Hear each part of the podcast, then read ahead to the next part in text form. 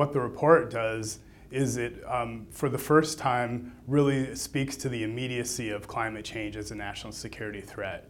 There have been other high level strategic documents in the past that were produced by the intelligence community, um, also by the Defense Department, such as the QDR, Quadrennial Defense Review, but none of those they all looked into the future for the next 20 or 30 years, but hadn't spoken to the immediacy of climate change as an issue.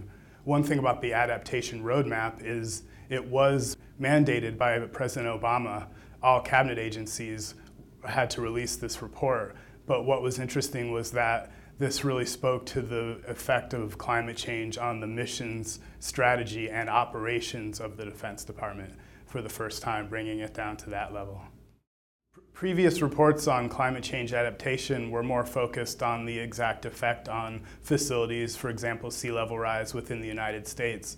But what was particularly significant about this report is it pointed to the strategic implications of climate change for DoD's mission. So one chief um, mission that that would affect is that there'd be an increased what they call demand signal for humanitarian operations.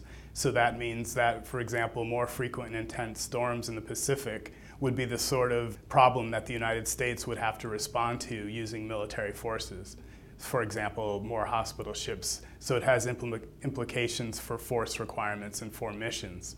Also, another strategic effect um, of climate change is that it does have implications for um, extremism and um, adherence to extremist groups.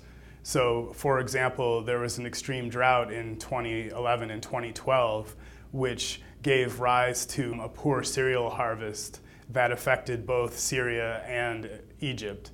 In the particular case of Syria, it created dislocation where farmers then moved to the cities and the Assad regime was not able to provide for them to provide them adequate services.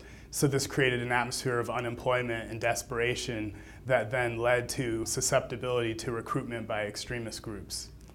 So I'm not saying that um, terrorism was caused by climate change, but climate change was a contributing factor that led to societal instability that then led to the adherence to these regimes. So ISIS is one of the results.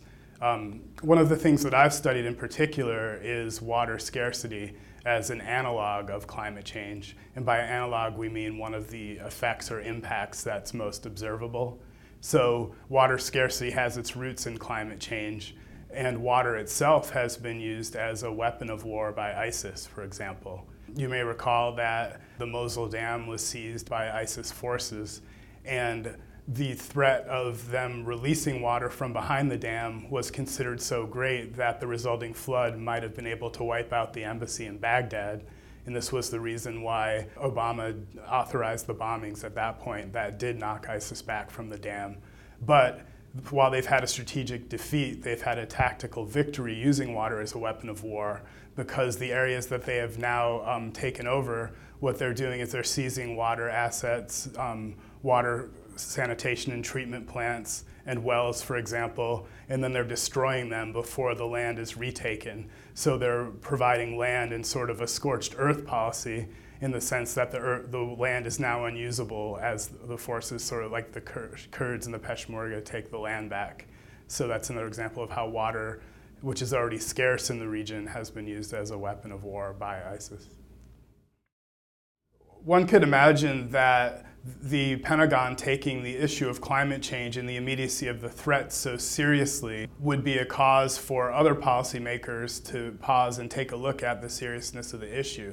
So we believe that across the United States government, um, people will look to the clear-eyed assessments of the danger and immediacy of climate change when thinking about ideas for mitigation. So would the United States join a multilateral regime for reduction of emissions? The next set of talks are coming up in 2015 in Paris, and so we're optimistic that the seriousness of this message will animate policymakers as they consider what the U.S. position will be toward mitigation on climate change.